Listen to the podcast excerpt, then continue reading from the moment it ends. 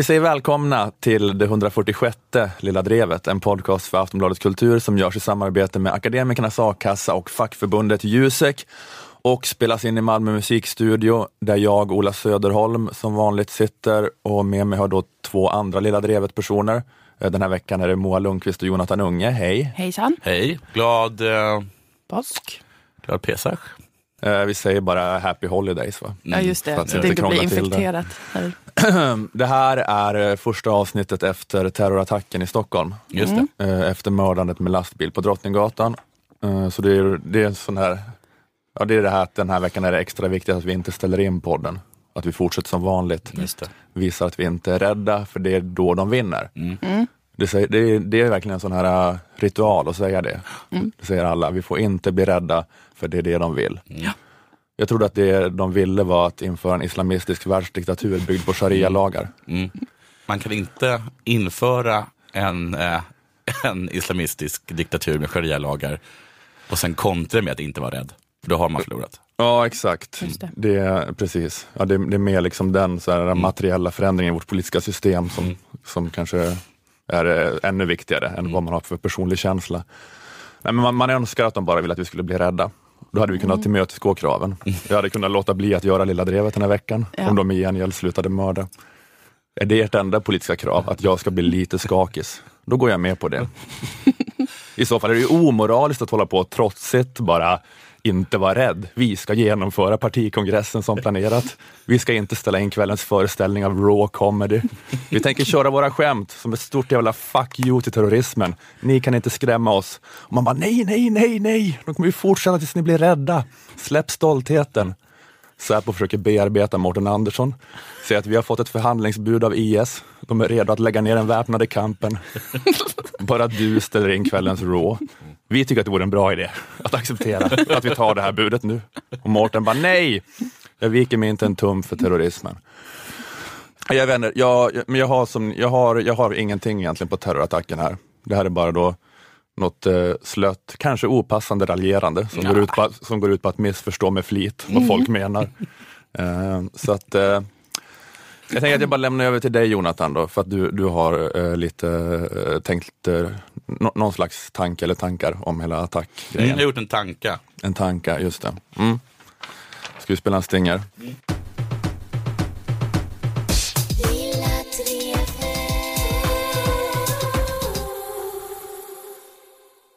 Jag tänkte bara berätta om det jag såg eh, på SVT.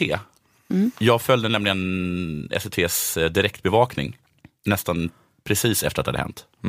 Och som alla vet så är det svårt att eh, bevaka sådana här eh, händelser. Ett, det är mycket känslor, det är framför allt är det kaotiskt. Just Man det. vet ingenting.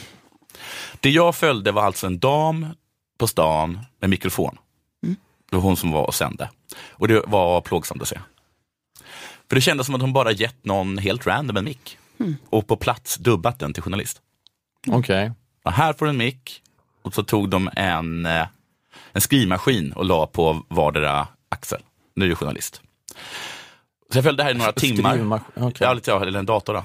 Eller, vad- vad- eller en penna. Ja, du menar vad som är som ett istället för svärd? Precis. Okej. Mm. Timmar och åter timmar av tv med en person som inte visste något, som frågade andra personer som inte hade en aning om något. Mm, lite stressig stämning. Det sjukaste ögonblicket var när det klipptes tillbaka till den här damen på stan efter att det hade varit snack i studion. Och det gav liksom intrycket att damen på stan nu plötsligt hade något att komma med. Efter timmar att inte haft något att komma med, klipptes då tillbaks till damen på stan. Nu hade hon något att komma med. Och damen på stan informerar om att hon har precis talat med ett vittne. Men att detta vittne måste jagas ikapp först, Okej. för vittnen hade gått sin väg.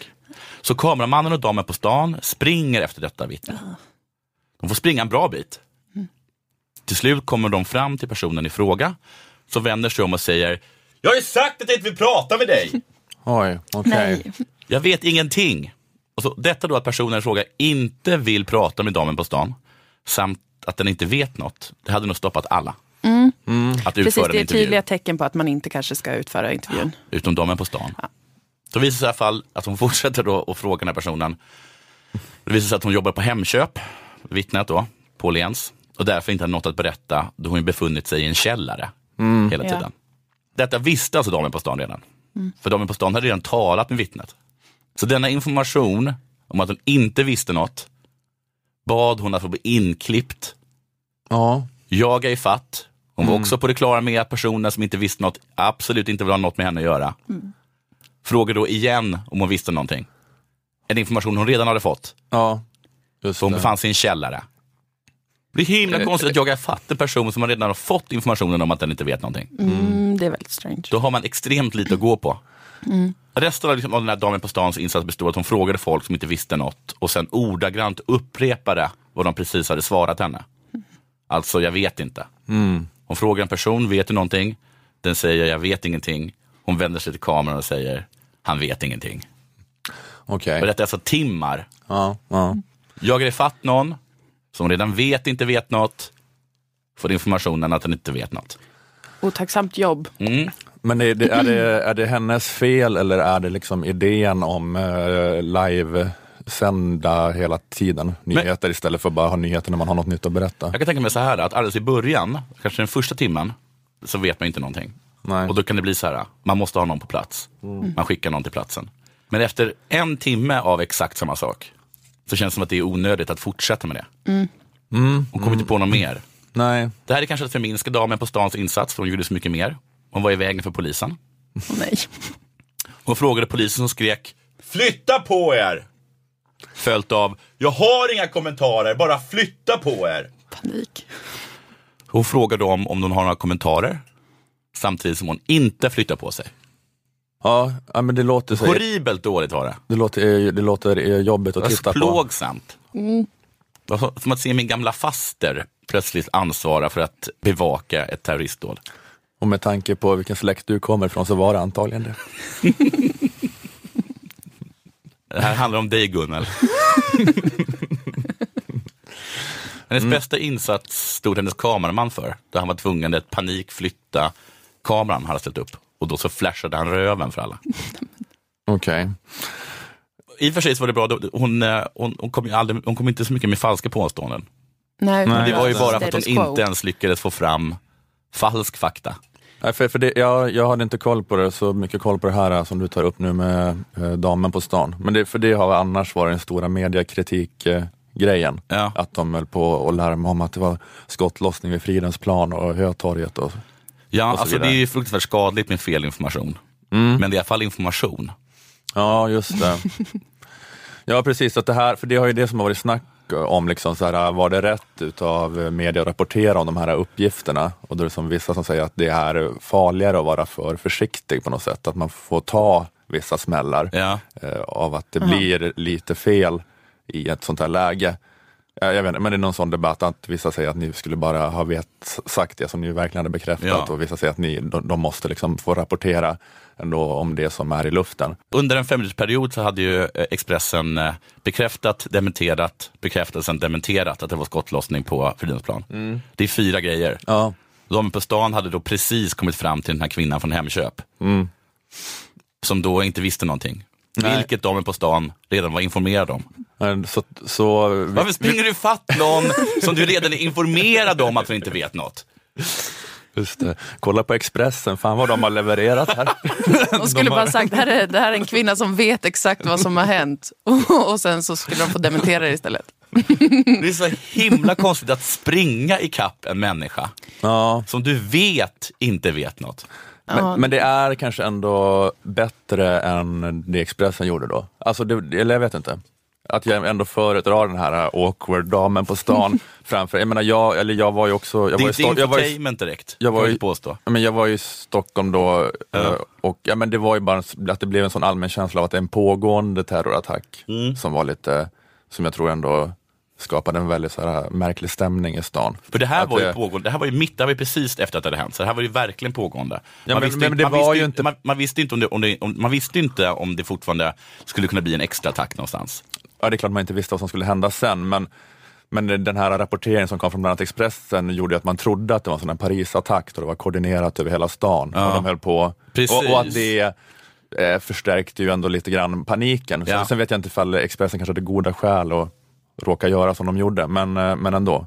Jag menar att den här eh, damen som var förvirrad förstärkte ju inte paniken på samma vis. Nej, man kan ju säga på sätt att, eh, att det där kanske var faktiskt någonting, att hon var som en vacker symbol för den svenska public service-nyheterna. alltså Mm. precis som du sett den här bilden på folk som mitt under pågående attack eh, håller på och Källsorterar. källsorterar. Mm. Så keep calm and källs och källsortera.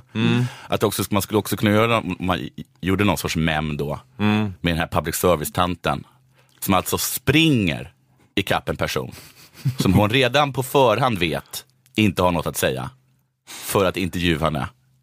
Och, och, men vad är det då? Som, Keep on trucking kanske. keep on, eh, det, att, det, Keep att, att det är något väldigt svenskt som vi bara fortsätter göra då, Ja. genom att bete oss som eh, sociala idioter, eller jag vet inte, trots att vi, det pågår en terrorattack. Att vi gör sådana intervjuer som han som eh, intervjuade Trump-anhängaren som blev viral där. Just det. Eh, Keep med att- calm and keep trampa vatten. Ja. Gå fram till folk, försök prata med dem och så blir det fel. Gör det även när det är en pågående terrorattack. Men håll bara med, det här kanske inte var en jättebra tanke. Men Jo, håll jo, med om jo, att det är undligt Ja, Att jag, ta- jag med. att ta en spurt på 30-40 meter efter en person som du vet Ja, inte har något att säga. Ja. Mm. Ja, men det kan jag hålla med om. Det kan jag absolut hålla med om. Det är som att en person, du har frågat efter en person om vägen till närmaste hotell. ja. Den personen säger att den vet inte det. Du står kvar, den börjar röra sig. Den är 50 meter ifrån dig. Mm. Då börjar du tokspringa efter den personen. Hejda den, den är redan trött på dig. Den är stressad. Och den vänder sig om och säger, jag vill inte prata med dig. Och trots det så säger du, vet du var mitt hotell ligger? Nu när du har gjort den här liknelsen, nu kan jag förstå. Det var faktiskt jättekonstigt. Just det, det är synd att din dator är trasig så du inte har kunnat ta fram ljudklippen på det här. Mm. Du kanske kan klippa in det i efterhand. Ja. Ehm, om du ger mig tidskoderna. Men, eh, ja, men jag håller med, det, det, det, lå- det låter konstigt. Visst visst låter det Det underligt? låter underligt. Och det är väl det man kan säga om det, att, att du såg något som var lite underligt i, i live-rapporteringen efter det här. Men hur kan man ha så lite att rapportera om så att du jagar ifatt någon som inte har något att rapportera om? Vilket du redan är underförstådd i, med på. Ja, men det, ja, det, det är underligt då att varför får inte bara mm, Ra- Ranstorp eller vad han heter stå och mala på i studion istället? Ja, varför, ska varför vi, blir- varför ska vi klippa, varför ska vi klippa över det till mig? Ja. För att min faster Gunnel ska ta en 60 meters lopp efter en person, Ja. fråga henne information hon vet att hon inte har. Men är det, är det här då på grund av att det inte är en fungerande meritokrati i svenska journalistkåren utan att det är sån jävla medieadel som din familj som bara får jobben i födelsedagspresent? är det det det här handlar om? Jag undrar vem hon var. Jag borde kolla upp vem hon, vem hon var. På vilken sida hon är din syssling? Om det är min faster Gunnel så är den en skandal av oerhörda mått. Det är väl eh, Det är minst sagt märkligt. Ja. Ja, det är märkligt, men jag, jag vet inte ifall jag tycker att Expressen var ett bättre exempel. Jag är inte säker på det.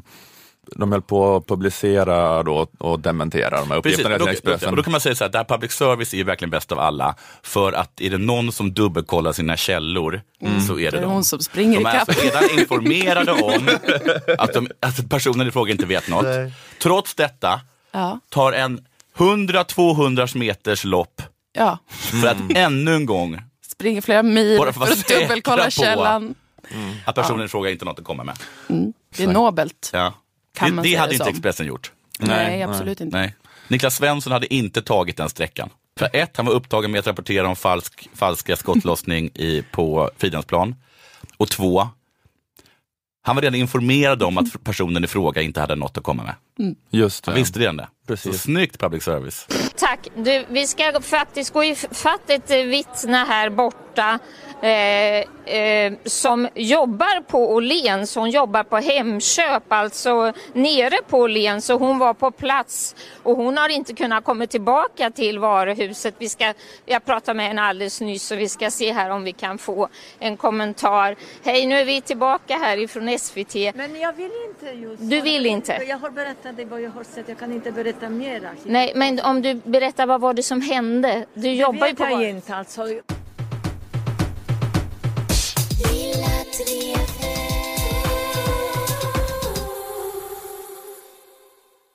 Vi vill tacka våra sponsorer, Akademikernas a-kassa och fackförbundet Jusek. Gå med i Akademikernas a-kassa, gå med i det härliga gänget på 700 000 akademiker som eh, tillsammans skapar trygghet genom hela arbetslivet för varandra. Det enda du behöver göra är att betala en medlemsavgift på bara 100 kronor i månaden och då får du upp till 20 000 kronor i månaden eh, när du står utan jobb. Eh, med a-kassan i ryggen kan du vara flexibel på arbetsmarknaden, våga byta jobb, flytta, kanske starta eget företag. Akademikerna är för dig som har eller är på väg att ta 180 högskolepoäng, alternativt 120 poäng med det gamla systemet. Eh, läs mer på akademikernas.se om hur du gör för att gå med. Eh, där finns även Akademikernas räknare där du kan fylla i din inkomst under senaste året och få reda på vad, vad din ersättning skulle bli. På akademikernas.se kan du även läsa om att a-kassan är en bra extra trygghet vid långvarig sjukskrivning. Eh, många akademiker, till exempel ni som jobbar inom branscher som organiseras av Jusek, tjänar mer än 25 000 kronor, som ju då är a-kassetaket och kan därför behöva en inkomstförsäkring med lite mera tryck i. Därför bör ni även gå med i facket. Är du med i Jusek får du 80 procent av lönen upp till 80 000 kronor. Läs mer på jusek.se. Att vara med i Akademikernas och Jusek kostar 351 kronor sammanlagt. Är du redan Akademikernas medlem lägger du alltså bara till 251 kronor för att också få vara med i facket.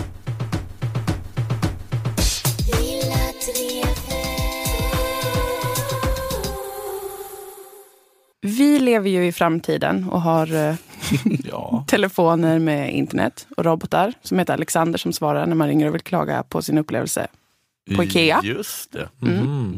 Tror jag att han var en robot. Jag är nästan helt säker. Mm. För, Annars är det en oerhörd förolämpning mot Alexander. ja, men jag, jag är nästan helt säker på att det var en robot. Eh, dessutom så lever vi så mycket i framtiden att vi har begåvats med olika nya typer av företag. App, plattformsföretag till exempel, som kan möjliggöra massa olika tjänster utan massa krångel. Det är ju verkligen, verkligen framtiden. Det finns till exempel Uber Eats och Foodora som är två sådana här nya plattformsföretag som eh, kan koppla ihop en restaurang med någon som kan leverera restaurangens mat hem till en person som vill ha maten men inte vill gå ut. Ja. Future calling. Nej, men vi är redan här, brukar jag säga. Man får hemkörd mat från restaurangen. Precis. Det finns i USA sedan 60-talet. Ja. Och men- i Sverige ganska länge också va? Ja, det, det, Eller? det, det, är inte, det har inte funnits så jättelänge på det här sättet. Nu börjar det växa väldigt snabbt och finns supermånga sådana tjänster. Det är kanske mest bara pizza typ. Men nu är det Ja. Nej, det finns hur mycket som helst nu. Ja, nu nu finns det ja, men jag menar jättemycket. att det länge har funnits pizza hemkörning. Ja, pizza men har ju men varit en ingen- klassiker. Det är ingen som har använt dem. Nej, ganska sällan i alla fall. Är min känsla. Men nu finns det ju så att man kan kolla upp vilken restaurang man vill, sin favoritrestaurang och så bara, jag vill ha det här hem.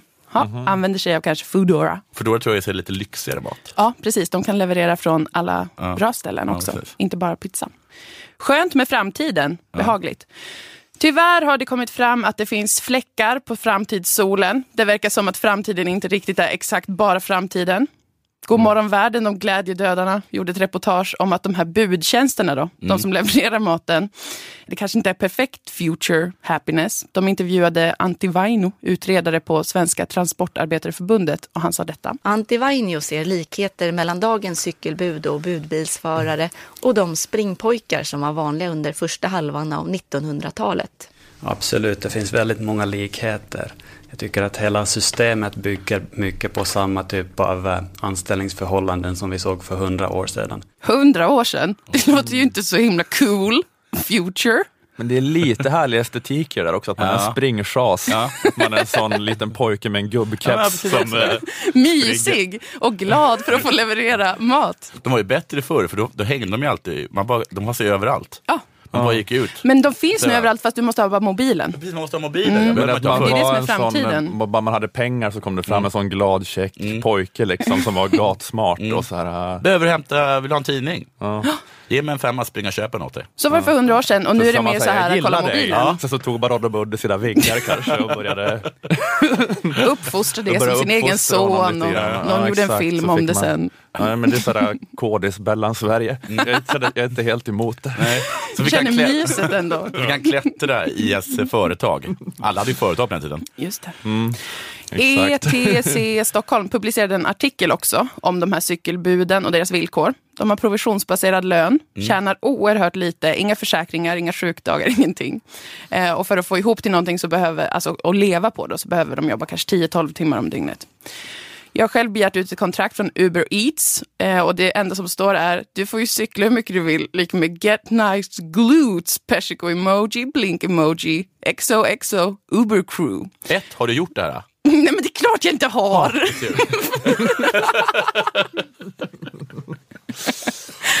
Jag är så, otroligt bra skribent så jag skriver något som låter så himla likt verkligheten att ingen förstår att det är ett skämt. Du kommunicerar ju så. Det är i och för sig sant. Ja. Nej men det har jag inte. Men de har, skämtet är att de har inga villkor, de har inga kontrakt, Nej. de har ingenting. De Men cyklar runt och levererar mat och får 20 spänn Men kanske. får man, ehm, det kanske låter konstigt, men, eh, som en naiv liten nyfödd barnrumpa. Men får man ha det så? Det får man. Ja. Fast det håller ju på, alltså facken är superkritiska nu, håller på att undersöka det här, utreda vad är det som pågår. För att de eh, som sagt inte kan få någon sjukersättning och liknande och inte någon överhuvudtaget försäkring, de flesta då. Så att om cykeln går sönder eller man kör in i någonting så man, får man betala det själv då. Men Uber Eats och Foodora och sådana här plattformsföretag, de menar ju att de inte är arbetsgivare, de kopplar helt enkelt bara ihop restaurangen med de här eh, buden och restaurangerna säger fast vi anlitar ju bara någon som levererar maten via den här plattformen. Så ingen är arbetsgivare riktigt. Men så kan de är det- Det, egenföretagare. det är bara liksom, ja, precis, det är bara sådana apputvecklarmänniskor som Precis. sitter i ett sånt stort uh, luftigt eh, kontor med och, eh, Och all kontakt sker typ via internet också. och sådär. Så att de är liksom, man kan inte förstå att de är någon slags arvtagare till träpatroner från 1890-talet. Nej, precis, det är svår- det, svårt att se. det här är ju bara härliga killar liksom. Härliga killar som kommunicerar med de här buden med hjälp av olika typer av emojis och glada sms. Så jag bara, you go champ. Och vi har liksom en så här, vi har ingen hierarkisk eh, liksom, ordning här, utan det är bara, vi, det är bara en helt plan struktur. Och, Vi är bara ja. ingenting i detta. Vi bara kopplar ihop olika som behöver något och några som kan leverera någonting. Och det spelar ingen roll att vissa cyklar 12 timmar om dagen och får 25 kronor. Och så vidare. Så det här funkar lite som då för 100 år sedan. Eh, och då kan man också tänka sig att eh, förklaringen till varför de här tjänsterna behövs kan vara lite liknande den för 100 år sedan. Och det är väldigt ofta att det finns ganska många som inte hinner. Alltså många som har tidsbrist, som behöver budtjänster, som behöver leveranser hem till dörren. Medelklassen har tidsbrist och därför efterfrågas tjänster där någon kommer hem till ens dörr med mat till exempel. Är det det som är förklaringen? Medelklassens tidspressade vardag är ett av skälen till att den här typen av tjänster växer så snabbt just nu. Ja, ingen jättestor förvirring här. Växer inte också väldigt snabbt för det är hyfsat billigt. Mm, det precis, precis. Det, det kan ha med saken att göra också, att, det, att, det att några har råd och så vidare. Men, men förklaringen är väldigt ofta den att det, medelklassen har för lite tid. Man hinner inte gå till affären, eller laga mat, eller köpa takeaway ens. Man är i princip sängliggande av sin tidsbrist. Man måste ha akut assistans med någon som kommer hem till ens dörr. För att man har så otroligt lite tid alltså. Det är ju nästan, ett, verkligen nästan ett sjukdomsläge. Eh, Man behöver den här assistansen, inte för att man är psykiskt eller fysiskt sjuk, utan för att man inte har tiden. Nej. Nej, Och det hade man Jag- inte jag för 100 tycker- år sedan heller, eller? Nej men det kanske man inte hade. Men Jag för antar att man 50 sa- år sedan så hade man hur mycket tid som helst. Så kan det vara. Mm. Det är allt eh, jag har hört, är att eh, det är tids, den tidspressade vardagen som gör att tjänsterna börjar efterfrågas. Och pengarna det kostar att anlita ett cykelbud är ju då inte så mycket. Kanske typ 100 spänn extra för att få något levererat till dörren. Du räcker upp handen, Jonathan. Om man inte har någon sorts ansvar då som en sån här plattformskille, Mm. varför är det ingen som har gjort en eh, Foodora eller vad det heter för knark? Hmm. Jag kopplar bara ihop knark med knarkare. Mm, men då skulle man kanske kunna få tag på de som säljer väldigt lätt då. För man måste ju ändå vara uppkopplad på något sätt via Ja. appen. Så du får nog fundera lite mer på den lösningen. Men sen tar du patent på den och sen kör du. Alltså jag tyckte att det där Godmorgon världen-inslaget var verkligen som en reklampelare. Att jag blev så himla Sugen. peppad av allt de sa. Ja, bara. 100 kronor liksom och så Ja, får man allting. Allt till var- dörren. Det är ju underbart. Någon som liksom- kommer med dumplings till en efter bara lite tryck på mobilen. Oh my god. Jag ska engagera alla springpojkar alltså. så mycket springpojkar som kommer hem till min dörr. Nej, men att, att så många har så oerhört lite tid i medelklassen, då, ur medelklassen. Det är det man ofta fastnar vid då. Inte det faktum att det kostar kanske 99 kronor i det här scenariot. Och att 99 kronor i det här scenariot är ingenting. Samtidigt som det då är en timmes arbete för kanske någon som cyklar runt med mat. Men tidsbristen är det centrala och den drabbar medelklassen. Och inte till exempel ett cykelbud. Eftersom att det, precis som för 100 år sedan, är så att ett cykelbud, eller en budspringpojke, kan jobba 12 timmar om dygnet, tjäna ingenting, men ändå ha tid att vara lycklig. Kanske komma hem till familjen och dansa. Det vet vi att det är så det fungerar. Eh, vi har sett det förut, vi har sett det i Titanic. Där liksom Kate går ner, där är alla fattiga. Är de ledsna för att de inte har några pengar? Just. Nej, de dansar. De De har det jättekul. Just det, de är gladare. Det är mycket De är roligare gladare. Ja. När man går upp till de rika så är allting stelt. De har jättemycket Mm. jobb de måste göra. De måste ha sociala koder. De måste hålla i något jävla kalas hela tiden. Så att de har ett tråkigt stelt liv så de måste anlita alla bud. Men alla bud och liksom butlers. De är där nere sen och dansar när de har jobbat 12 timmar. Det har jag hört är en myt som även underklassen, arbetarklassen själva är skyldiga till. Att de, Inte bara Titanic, nej, som jag trodde att det var. Att de själva är såhär, ja, ja, ja, de rika, de har massa pengar, men de är inte lyckliga som vi.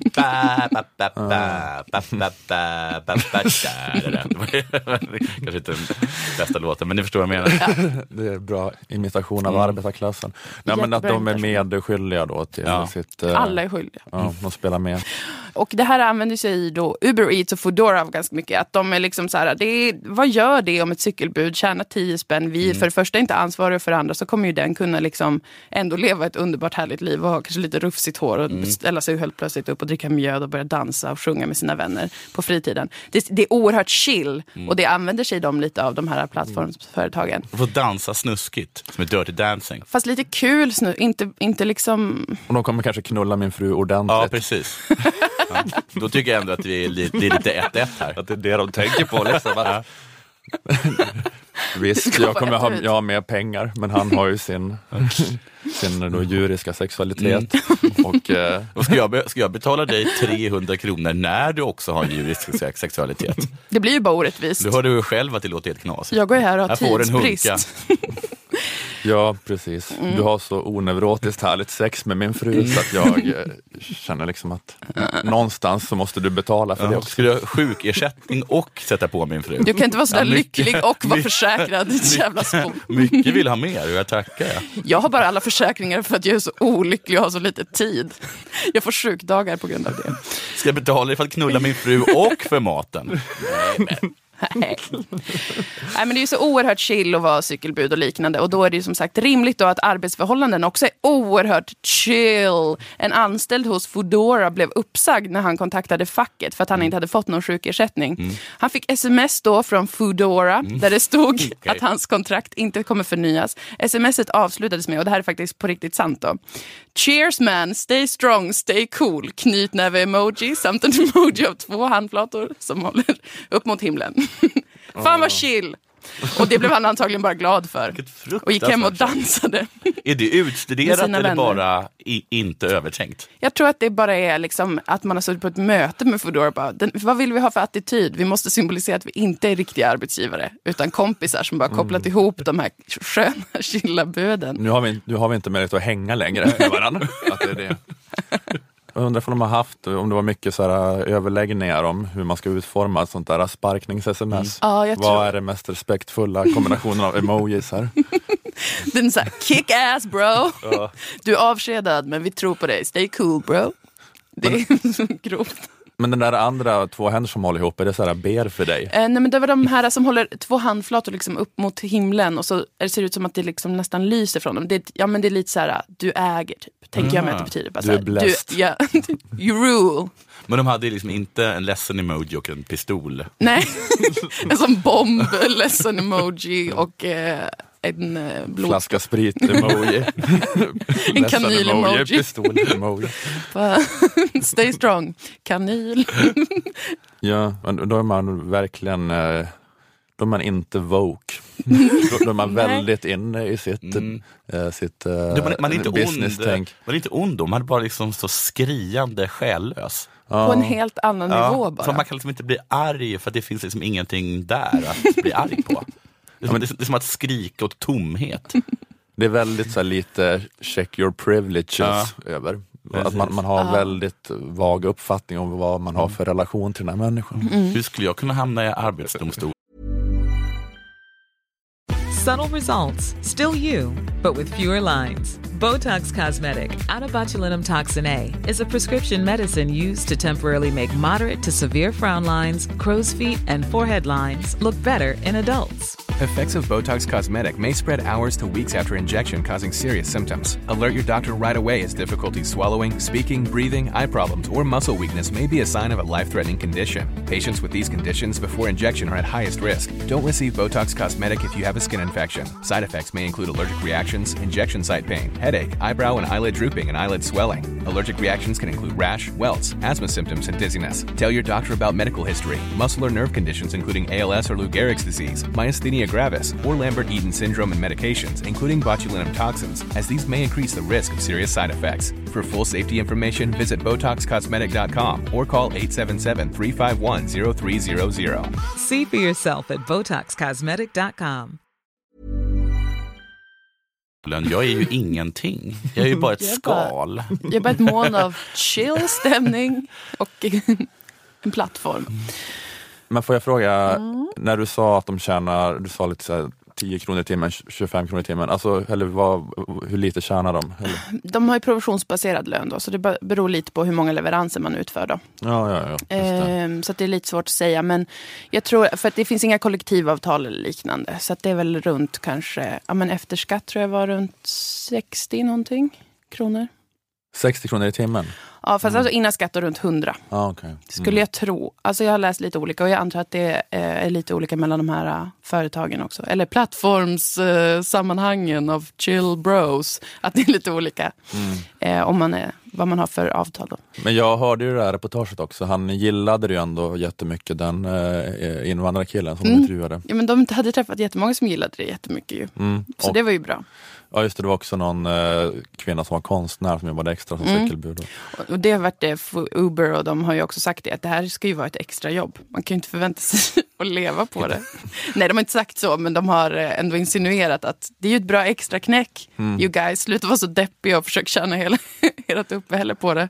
Det blir ju pinigt. Är det någon som har kollat eh, hur anställningsavtalen ser ut på Joe and the Juice? Där kan jag tänka mig att de är usla. För det var också mycket av den stämningen. Att Ja, det väldigt ist- ist- istället, för, eh, istället för kollektivavtal, Ja. skön stämning. Ja precis, att här var det, det här är mer som att ni är här och hänger. Så gör ni, gör ni juice samtidigt. Just det. Och är sexobjekt. Ja. Ja, Kom och gör juice och få chans att kanske knulla någon. Det är avtalet de har. Gl- Jätteglad emoji. Hjärt-emoji. Det är som så här, äh, den där äh, The Band, att de, äh, när de först var, de spelade i The Hawks, som sen blev Bob Dylans kompband. Men han Ronnie Hawkins som var band, bandledare för det bandet, sa till, sa, han sa till, men han sa Ronnie Hawkins sa till Robbie Robertson och Levon Helmond när han värvade dem att eh, jag kan inte erbjuda er my- mycket pengar, men ni kommer få mer fitta än Frank Sinatra. Oj! Och att det är Olika sa, samma, villkor. att det är samma grej om man jobbar på Joe and Juice. Det är absolut det. Det tror jag också att det är. Garanterat. Jag kan inte erbjuda er några, eh, något vidare avtal, men ni kanske får ligga med någon extremt lättimpad människa. Hur många namn du kan. Ja, det är faktiskt jättemånga namn. Barry Barry och Roger Smith. Cutie. Ja, nu får ni lägga ner ert bildningskomplex här. Orkar inte med det här. Det osar resentiment. Mm, då, Bara sa ju, att jag kan vissa saker. då sa ju Barry Barry. ja, det vill jag också kunna säga. Ja, Ja, ja. ja. men tack för det Moa. Hoppas Ja. du har någon bättre idé då om hur vi ska få in alla de här på arbetsmarknaden ifall det inte ska vara enkla jobb. Men några lösningar har du inte. Jag bara gnäller och gnäller och gnäller.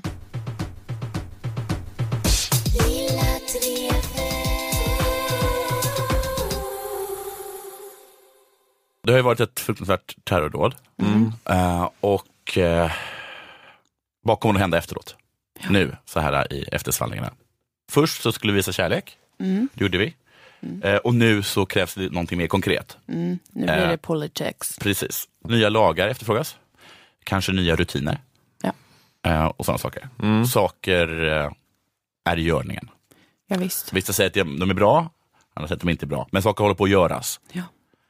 Det håller ni med om. Det, så, så långt är Ja, jag, jag jag, jag vet liksom inte riktigt vad som görs. Alltså, det, är så här, det, det, jag tycker det är så här konstig stämning att alla, alla säger ju saker. Liksom. Mm. Det, det, Mm. retoriker i görningen. Sen vet jag Ja. inte vad som görs, men att de stod där i Agenda och så säger de så himla konstiga saker. Att de börjar så prata om att vi ska kanske inte utesluta att eh, Ja, du kanske kommer komma till det här, Nej. att, men att vi kanske inte ska utesluta att typ förbjuda att jag vet inte, att ens så här, gilla IS på Facebook. Jag menar, Nej, att, men så här det- var att- lite så. Att man någon- förbjuder typ nästan åsikter. Ja. Det var någon polischef i fast- Göteborg som var ute efter det. Polischefen i Storgöteborg, Erik Nord, han eh, skriver idag på Twitter och, och säger att han vill att utländska medborgare med uppehållstillstånd som stöder islamism och våldsbejakande extremism, att de ska kunna utvisas. Ja, men jag tror så att eh, de var inne på det, så att Annie Lööf nästan var inne på det. Ja, här skriver en polis då och menar att, att en person som har uppehållstillstånd men som stödjer islamism och våldsbejakande extremism, att en sån person skulle kunna utvisas. Ja, jag stänger inte dörren för det. Alltså, hon menar nog inte det i någon slags lagstiftning, men det är Nej. bara sån jävla grej man bara står och säger då. Att Ja. det, jag vet inte om det blir carried away på något sätt.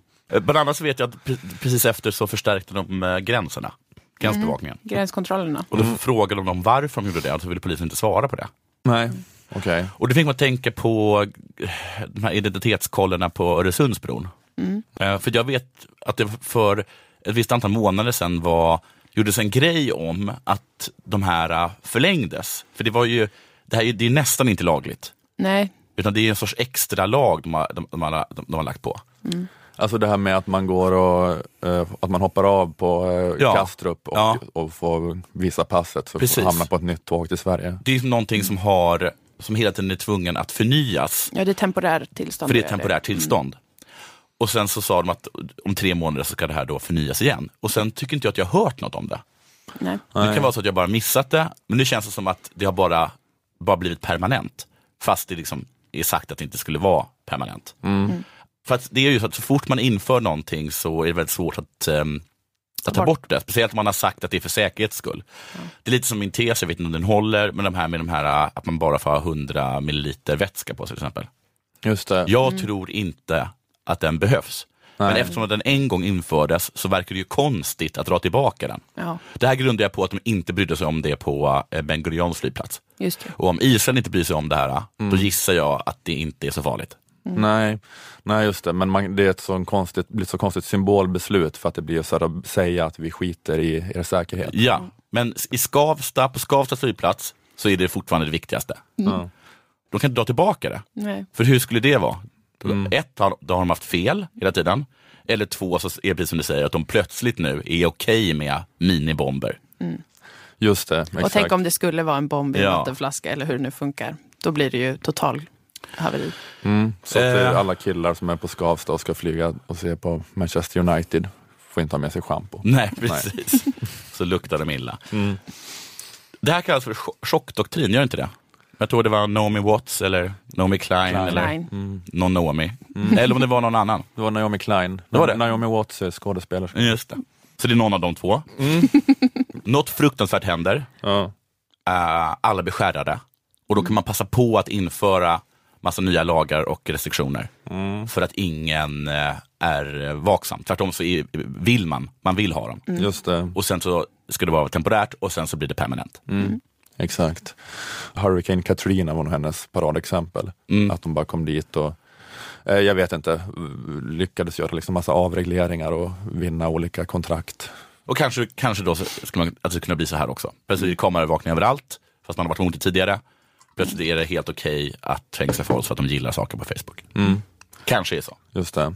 Jag kom ut som kommunist förra programmet. Ja. Vilket jag inte exakt vet vad det är, men jag tror att det är något som är farligt och töntigt på samma gång. Ja, Stämmer det det? är nog ganska bra sammanfattning. Så Därför tänkte, tänkte jag göra min första kommunisttanka. Oh. Den, är ni beredda? Ja. Okej, Den kommer nu. kommer ett riktigt töntigt hot mot demokratin här. Nej, snarare liksom någonting bara töntigt vänster-tänk. Okej. Är ni med? Jag är med. Varför använder man inte chockdoktrin till någonting positivt? Varför inte efter ett sånt här terroristattentat bara plötsligt införa en miljard extra till barnteatern? För att folk är inte beredda. Alla är jättechockade. Så bara plötsligt så har liksom Perrault-teatern hur mycket pengar som helst. Alla är liksom helt skakade vad som, vad som hänt. Plötsligt sätter de upp räkorna på röda listan. Ja, Man vet inte vad som har hänt. just det. Man är, inte, för man är så himla skärrad. Alla är liksom helt perplexa. Bensindrivna bilar blir förbjudna. Oj. Måste, du måste skaffa elbil. Att eh, hela liksom eh, rödgröna gänget bara ska hålla på. Alla är upp och ner, folk skriker efter att saker ska göras. Mm. Boom! Cannabis är lagligt. folk Ja. sitter i tv, kräver att någon gör något. Öl och vinförsäljning i matvarubutikerna. Oj. Man måste göra någonting åt islamismen. Man börjar bygga bostäder. Bara plötsligt så är det inga problem längre med, med tillstånd och sådana grejer. Mm, just det. Man bara ringer upp eh, HSB. Mm. Bygg! Annars, annars är ni, är ni inte patriotiska. Exakt, ja, men det, den grejen kan man ju ändå förstå lite Mm. mer kanske. Det här med barnteater tror jag är svårre. Fast Ja, det, ja, ja, men vad fan ska vi göra åt terrorismen? Ja, men jag tror att, Gadum, hjälmtvång. Alla måste ha hjälm när de cyklar. ja, det hade man aldrig gått med på annars. jo, precis, men det finns väl eh, något inneboende i en sån här händelse att det är lättare att göra chockdoktrin med hårdare tag. Ja, det är hårdare jag. tag. Ja. Det är Mycket hårdare tag. Vi måste göra något åt den här propagandan som islamisterna håller på med. Bam, chicka boom, chicka bim. Netflix är förstatligat. Det går på skatten. Ja, ja, ja. Streama Okej. gratis. Då kommer, då kommer väl inte någon uh, uzbek sitta i Märsta och radikalisera sig själv. utan Verkligen han inte kan det. Tillgång till kolla- alla bra serier. se, se alla säsonger av Orange is the new black Det är inte istället. Netflix och chill för ingenting. Vad fan kom, får terroristerna alla de här pengarna ifrån? Det är oljenationer säkert. Mm. Alla måste skaffa solceller på sina tak. Ja, det är obligatoriskt. Mm, mm, precis. Varför inte bara sådana grejer? Vi ska bygga ett museum för performance art. Vi ska lära dem. Folk som kissar på sig själva i scen. På scen. Ja. Ja, Jag bara säger att om det nu finns förslag. en chockdoktrin, Mm. varför liksom eh, begränsa sig? Det är väl nu man kan göra såna här tokiga saker. Mm. mm, Bam, boom, medborgarlön. Ja. Du föreslår lite mer fantasifylld chockdoktrin. Ja, det, det, varför, men det är så, varför är det bara högerspöken och hökar som håller på med chockdoktrin? mm. det är ändå en, en rödgrön röra som, som, som styr just nu. Jag säger bara att om nu chockdoktrin fungerar på riktigt, och det inte Ja. bara en teori, Just det. så finns det en oerhörd möjlighet här. Karin Ja. Jämtin, du Mm. får en butler i tunnelbanan. Du Det här, är en gyll, det här är ett gyllene ögonblick. Ja. Folk vet inte vad de vill. De är beredda att gå, gå med på vad som helst. Mm. Då är det ju bara att införa vad fan du känner för. Ja, men vet inte folk bara att de, är inte det som är problemet, att folk vet nu att de har en stark känsla av att vi vill att alla ska vara övervakade, vi vill ha svinmånga snutar och eh, att man så ska stoppa alla asylsökande i koncentrationsläger. Men göm det. Säg så här, ställ dig framför en på en presskonferens. Vi ska ha 33 eh, 000 nya poliser. Vi ska, ha, vi ska ha förbjudet att gilla saker på, på Facebook. En miljard i barnteatern per år. Vi ska, vi ska stärka gränserna. Vi ska göra ett museum för performancekonst. Hjälmtvång. Ja, Och så säger man det här, det här jättelika nya museumet för performance art, det är temporärt. Just det. Men sen så står ju byggnaden där. Och scenerna Så- är så konstruerade att den enda sorts uppträdande man kan göra där är att någon ställer sig upp och kissar på sig själv. Mm. Tack. Tack, tack för det. Då säger vi tack till Jonathan. tack Jonathan. Går vi vidare.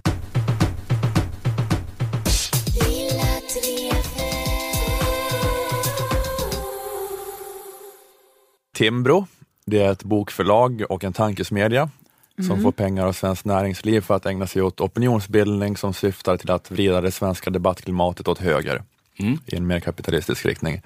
Cool. Ni har hört talas om Timbro. Yes. De har nu haft en uppmärksammad artikelserie där de har granskat vänstern. Har ni koll på den? Nej, Är det våldsvänstern? Ja, till exempel våldsvänstern. har inte läst. Är det den som anses vara åsiktsregistrering? Ja, just det. Det var att eh, när, de, när han först började researcha den Segerfält så Mm. skrev han något så här på Facebook. Kan ni tipsa om eh, olika ni- akademiker som har försvarat våldsvänstern och, och sådär. Jag vet inte, ja men då var det vissa som skulle hålla på och säga att du håller på att sammanställa en McCarthy-lista med åsiktsregistrering. Eh, Ja, ja. Jaha. En Eh, dödslista? Ja, precis. precis. Fredrik Segerfeldt eh, ville ha namn på människor han skulle skjuta i ansiktet. Ja, ja. Men det är, det är en sån artikelserie som har varit. Eh, Ni, men ni har inte läst de här artiklarna eller? Nej. Nej. Men den då som har gjort det, den som, eh, den som fick det gissningsvis väldigt väl arvoderade uppdraget att Mm. granska vänstern är den liberala debattören Fredrik Segerfeldt. Mm. Han har nog fått så oerhört mycket pengar för att skriva de här artiklarna. Kanske 10 000 kronor per tecken. Oj! Han har suttit och knattrat och Jakob Wallenberg har bara kommit flera gånger i timmen och så här tömt säckar med pengar över honom. Hade de inte kunnat Wow. hittat någon som gjort det för hälften? Om de hade varit lite smarta. Jag tycker att ibland så känns de inte så marknadsmässiga, marknadshögern. De vet inte vad de ska göra med sina pengar. De är bara tacksamma ifall de har någonstans att lägga dem. Liksom. Om de bara kan gå in och tömma dem på Timbros kontor.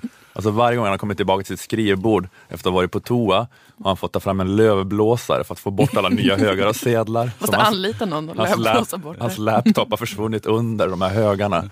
Mm. Stackars Segerfeldt. Nästa gång kan jag säga att jag, jag kan göra hans jobb för en tredjedel, Timbro. Varje gång Segerfeldt i sitt skrivande fått in det här stilgreppet Låt oss göra ett tankeexperiment, att vi byter ut ordet kommunism mot nazism i det här uttalandet av Sven Wollter. Hur hade reaktionerna blivit då? Varje gång han har fått till det stilgreppet, då går det som ett larm inne på Timbro. Det blir discobelysning, Dabas drar igång. Wallmans dansare bara bär in hinkar med champagne. En traktor kör in genom väggen. Tömmer sin skopa som är fylld av sedlar över Fredrik Segerfeldt så att han försvinner under dem. Simma upp genom sedlarna, så ställa sin laptop ovanpå pengahögen och så försöka fortsätta skriva trots att han har hela kroppen under pengaytan. Så dålig radio här, men jag försöker beskriva hur han så här sträcker upp händerna och liksom eh, Ja, men, ja precis. Eh, I alla fall, det är en sån artikelserie. Eh, nu ni kan tänka er lite grann vad det är för slags artikelserie. Den första artikeln heter Det fina partiet eh, och handlar om, om att Vänsterpartiet anses fina och får för lite skit för sin historia. Och för att de då lockar till sig företrädare som ofta kanske gillar Revolutionära fronten på Facebook, som sen då utesluts. Man, men man frågar sig inte lika intensivt varför de lockas till partiet, som man frågar sig varför Nej, rasister nej. lockas till SD. Det.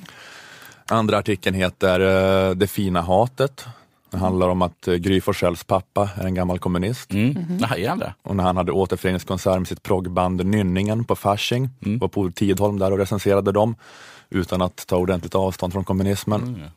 Eh, bland annat om det. Nej, men att Så är det, de Tidholmarna. Det att kommunismens brott inte har tagits på allvar nog mycket. Och sen kommer artikeln Det fina våldet som då handlar om AFA och RF och sådana där. Mm. Och, och att de har liksom mera rumsrena apologeter än vad kanske eh, våldsamma rasister har och så. Sådana skrivs då om i den här fjärde artikeln, De fina forskarna. Eh, som är då, ja men inte fan vet jag. Mattias Gardell, säger vi. ja, alla sådana forskare som håller på att relativisera vänstervåld.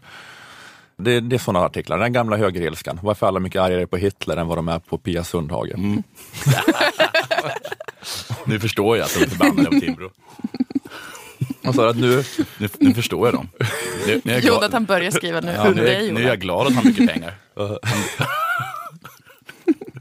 Efter det skämtet. efter att, för att, efter, att, efter att man måste stå ut med sånt här Ja, från mig, faktiskt, så ska man ha betalt. Nu är det sånt jag som- här äh, intellektuellt ohederligt vänsterraljerande i Aftonbladets kulturspodd. Jag som ringer Timbro och frågar vart ska jag skicka pengarna? Nej, men det är ju egentligen, man förstår ju dem lite grann. Alltså, Pia Sundhage har då varit aktiv i kommunistiska partiet. Eller, jag har inte riktigt fattat hur, för att jag, jag försökte googla på det, så är det så här, högerbloggare skriver att hon är aktiv medlem. Okej. Men sen så på andra ställen har det stått att hon varit med på deras fester ibland och typ spelat gitarr och hållit inspirerande tal. Jag vet inte. Men alltså kommunistiska partiet är ju alltså, supertokiga och har hållit på med Nordkorea-försvarande och så. Ja. Eh, och jag fattar, jag fattar liksom att det är frustrerande Mm. för sådana som Fredrik Segerfeldt att hon kommer undan med det och ändå kan vara då en folkkär fotbollstränare. Men det är väl bara så att folk bryr sig inte. Jag, är liksom, jag är ledsen Fredrik, jag vet inte vad jag ska säga. Folk borde kanske bry sig, men de gör inte det. För det är inte som att de här grejerna inte tas upp. Alltså den här artikeln skrivs ju hela tiden ändå, eller hur? Ja. Mm, Var, ja. Om Sven Wollter. Det är alltid någon liberal som skriver det, men folk bryr sig inte. Vad ska Nej, vi göra? Han är fortfarande Sveriges sexigaste man. Jag börjar Hur kan ni bli kåta någon som hyllar Stalin? Folk Vi bara blir blir- det. jag säger inte att det är rätt. Men. ja, men det, ja, men jag tänker det, att det, för att det ska bli så att eh, Pia Sundhage ska sparkas från sitt jobb, så, så då måste det finnas något slags folkligt tryck, antar jag. Alltså det, det räcker inte bara med att en liberal har rätt i sak. Utan det måste så här, finnas någon slags opinion för det och det gör inte det. Och det men det är väl därför liberaler blir tokiga. Ja. Det är därför de blir galna. Det är därför de, de, de till slut liksom drivs till att bli äh, rättshaverister. För ofta är det så att rättshaverister har ju oftast rätt i sak, men, bara, men, men så, så blir det liksom inte. Det blir Nej. ingenting. Och så stångar de sig själv blodiga, för de kan ju rent logiskt inte förstå varför det har blivit så här. Nej, jag förstår att det är frustrerande. det, är- ja, men det är ju de, folk borde vara på Pia kanske då. Jag vet inte, men de är inte det. Och, och inte heller då borgerligt sinnade svenskar får man gissa i allmänhet, för att det är ändå, alltså, det är ändå halva befolkningen då som potentiellt borde ju då eller alla sossar borde väl också kunna vara lika arga på någon som gillar Nordkorea. Men det är väl bara att folk tror ju inte att hon är mordisk. Nej. Det är ju lite det också, ingen tror det. Nej. Alltså det stämmer väl, alltså den här äh, klassiska klyschan att folk tror att kommunister är dumma och naiva Mm. eventuellt, men de tror inte att de är onda. Jag vet inte, om, om det bara är det kanske. Man är inte rädda för kommunister. Nej, i alla fall inte liksom äh, så som det ser ut idag. Nej. Det känns så himla, ja precis. En nazist kan man tänka sig skulle kutta dig. Ja precis, det kanske... Pia, hur galen hon än är, skulle bara Skulle spela en möjligtvis låt på förstöra stämning med, sin, med sitt sjungande. Liksom. Ja, men är det så att Pia, konsekvensen av Pias ideologi kommer leda till att vi kommer börja skjuta folk Ja. när de sitter vid regeringsmakten Precis. och då, då kommer det bli så. Ja. Men det är inte så att de så här, äh, börjar kutta folk redan på gräsrotsnivå. Så fort de har 50 procent av rösterna, då är det kört. Och hon kommer inte gilla det direkt. Men Nej. det är bara så här att det står på pappret här att det måste bli så.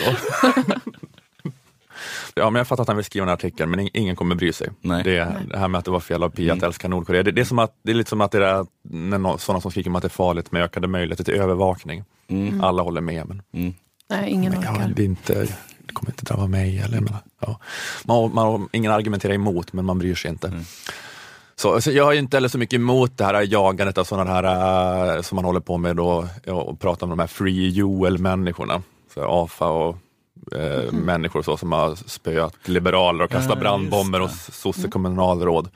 Jag vet, jag vet, det är så här, Ja, men jag, vet, inte, jag har hamnat någon gång på sådana dem- demonstrationer, någon kompis drar med, så här, det är så här mot rasism här. Man bara, Ja. Okej, så står man där och de där alerta, alerta antifascista och då skriker. Så det, Döda alla med glasögon. det, jag vet, det är bara, jag, det, det är lite oskön stämning. Jag, jag, jag vet inte, jag, jag har inte jag, det är inte så här intellektuellt genomtänkt för mig, men det är bara, jag, jag har så känslomässigt känner att det är inte så skönt Nej. med det här, de här ah, jävligt hetsiga anabola killarna som står och skriker alerta, alerta, antifascista. Det är kanske ett superviktigt arbete de gör, men jag tror inte det. Det, läs- Kanske. det läskigaste med vänstermänniskor tycker jag, det är att de tycker om att gå i demonstrationståg. Det ligger så himla långt ifrån mig. Jag förstår, jag tycker det är så jätteobehaglig stämning. Vad den är, även om det är för eh, höjda barnbidrag, så tycker jag liksom att det är en sån konstig stämning. Ja. Och, och att de älskar den undliga stämningen, det gör att jag nog inte är är kommunist. Nej, just det. Du är ju ingen föreningsmänniska. Nej. Men att, eh, men att de gör sådana demonstrationer, de lockar dit eh, halva Stockholm. Så här, det är mot rasism, Mm. alla som är mot rasism måste komma. Sen när man kommer dit visar sig att det är mot rasism och mörda Erik Ullenhag. vi har lurat hit Erik Ullenhag, nu slår vi ihjäl honom. Nej, jag vet inte. Det, är, det, det kanske bara är illojalt mot kampen där, men det, det, all, det har bara känts så här alltid när jag var i närheten av det här, att kan det här verkligen vara konstruktivt? Det kanske är jättekonstruktivt, men jag tror inte det. Men jag vet inte. Men det jag tycker, jag tycker är lite konstigt med de här texterna, eller det som jag- fastnar lite vid, att det, så mycket handlar om att, att slå fast att vänstern är antidemokratisk. Mm. Han tar till exempel upp eh, en som han menar eh, är då en hyfsat uppburen forskare som heter Kjell Östberg. Som, eh, jag menar att han har varit med och pratat i Sveriges Radio ibland om olika saker, kommenterat olika saker. Han är professor i samtidshistoria vid Södertörns högskola. Och han är med i Socialistiska partiet, SP. Eh, Segerfeldt eh, skriver, i SPs partiprogram står det att bryta den härskande klassens makt och påbörja bygget av ett socialistiskt samhälle innebär att majoriteten för första gången tar över styret av hela samhället. Denna grundläggande omvandling kallar vi revolution. Slutcitat. Och sen så skriver Segerfeldt då, notera särskilt orden för första gången. Det innebär att SP betraktar vårt nuvarande politiska system som minoritetsvälde. Vi andra kallar det liberal och representativ demokrati, där vi väljer företrädare till en lagstiftande församling som sedan utser en exekutiv makt och där det finns eh, juridiska och andra kontrollinstanser som garanterar medborgarnas grundläggande rättigheter. Östberg är inte demokrat, slutcitat. Och det, jag vet inte, det bara så här, eh, det, det kan ju inte vara så här nyhet för Segerfält att vänstern har en demokratisyn som också innefattar någon slags ekonomisk demokrati. Nej. Att vänstern tycker att en hög koncentration av kapital hos några få individer är odemokratiskt. Jag menar, alltså han är väl eh, liksom kanske så här extrem den här Östberg, men jag menar, det, blir bara något om Segerfeldt ska vara en allsmäktig domare som kan definiera demokrati. Alltså all kritik från vänster är ju så här per definition icke-demokratisk. Ja. Alltså, vilket, den blir ju det om man hårdrar det. Om man, om man är en superprincipiell libertarian så är väl dagens sossedemokrater inte demokrater. För de inskränker ju den privata äganderätten Just det. och konfiskerar hälften av, av vår inkomst. Att det, jag menar, det är bara så att det ligger ju i sakens natur att vänstern och högern kommer aldrig vara överens om vad demokrati är. Det, det är bara något så här störigt med att man låtsas som att det går att säga vad det är. Att för en liberal att en för liberal demokrati kommer socialister tycka är antidemokratisk för att det finns inte en tillräckligt eh, jämlik fördelning av samhällets resurser och produktionsmedel. Och en för socialistisk demokrati kommer liberaler tycka är antidemokratisk för att den för mycket pissar på den privata äganderätten. Det. Skatt är ju stöld. Ja, och egendom är stöld. Vi skulle kunna mötas. Ja. Men nu vet jag hur det står i alla fall. Ja, men det finns liksom, eh, ja, men alltså den politiska striden består ju liksom i, egentligen, i att försöka definiera demokrati. Så att, ja, men det blir bara ett meningslöst argument mot en sån som Östberg, att när Segerfeldt säger du är inte demokrat, då svarar ju Östberg tack, när det kommer från dig tar jag det som en komplimang, för du är inte demokrat. Det är väl bättre att då bara förklara varför den typen av planekonomi SP förespråkar inte alls kommer leda till en rationell allokering av kapital. Precis. så, eh, men sen Men istället för att argumentera med Hitler varför det är dåligt att sk- skjuta judar. Då säger man bara... Nej, jag ska inte hålla på med liknelser. Nej, nej precis. Prova att byta ut SP mot Hitler här, får du höra hur det låter. Och jag förstår att det kan kännas så för Fredrik Segerfeldt, att hans demokratidefinition är den enda som kan få finnas. Att han har blivit lite fartblind på grund av alla framgångar. Eftersom att man så mycket har lagstiftat bort den andra synen på demokrati. Alltså att den ekonomiska politiken är allt mer uppbunden av internationella handelsavtal och det spelar ingen roll vad man röstar på. Finansministern är en sån som är tvungen att komma fram till ungefär samma sak oavsett vilket parti den representerar. Linda Nyberg som är doktorand i statsvetenskap skriver om EUs konkurrenslagstiftning vars syfte då är att hindra politiker att fatta beslut som snedvrider konkurrensen på den inre marknaden. Och det gör liksom så att många typer av politiska åtgärder, de är inte lagliga längre. Nej. Eh, Det har du pratat om Moa med TTIP och sådär också. Jo. Ja, men att det blir diskussioner om att det, här, att det kan bli diskussioner, så här, är det ens lagligt att förbjuda vinst i välfärden? Eller är det ett brott mot konkurrensregler? Eller eh, som IMF eller EU eller TTIP har bestämt, har kommuner rätt att ställa krav på kollektivavtal i offentlig upphandling? Eller att snedvrida, snedvrida den och öppna konkurrensen? Men alltså den här idén om att statens enda roll är att upprätthålla och skydda konkurrensen. Alltså en kille på Timor kan tycka att det är demokrati, men det är liksom, det är inte slutet på diskussionen Nej. ändå. Bara det jag vill. Men det är att striden, att striden handlar om att, eh, att striden handlar på något vis om att lagstifta bort den andra sidans definition av demokrati. Mm. Så blir det ju. Så i någon mån kommer de som står på andra sidan, om man själv har makten, så kommer de på andra sidan, de kommer alltid vara extremister som vill omkullkasta den ordningen. Men jag menar att så man får väl la, man får då lagstifta bort deras handlingsutrymme, man kan liksom inte brännmärka bort deras tankeutrymme. Nej, det blir svårt. Det är ändå bra om de hörs i offentligheten tror jag. Även om det nu just nu är olagligt enligt rådande handelsavtal att, eh, att göra det. Ja, jag, har, jag, hade inte, jag hade inte förberett det här jättestringent, men det är bara en, en- lång vandring för att komma fram till den här poängen att när Segerfeldt säger till en socialist att den inte är demokrat så blir det på något vis ett icke-argument.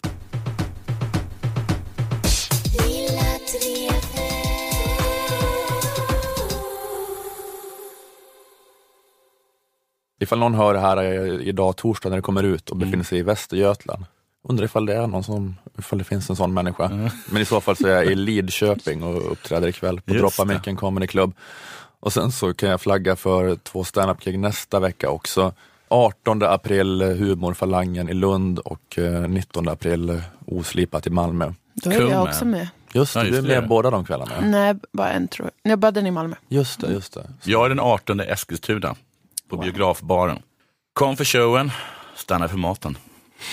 Ett grymt ställe. Jättebra slogan. Mm. Vill du säga något? Eller? Nej. Eh, Då eh, säger vi, ja, vi säger tack till eh, Aftonbladet Kultur, Akademikernas A-kassa, fackförbundet Jusek, Malmö musikstudio. Eh, Lilla Drevet eh, finns på lilla, lilladrevet.se och vi har en Facebook-sida. Eh, Tack eh, Jonathan Unge och Moa Lundqvist. Jag heter Ola Söderholm. Hej hej! Hej! Hej då!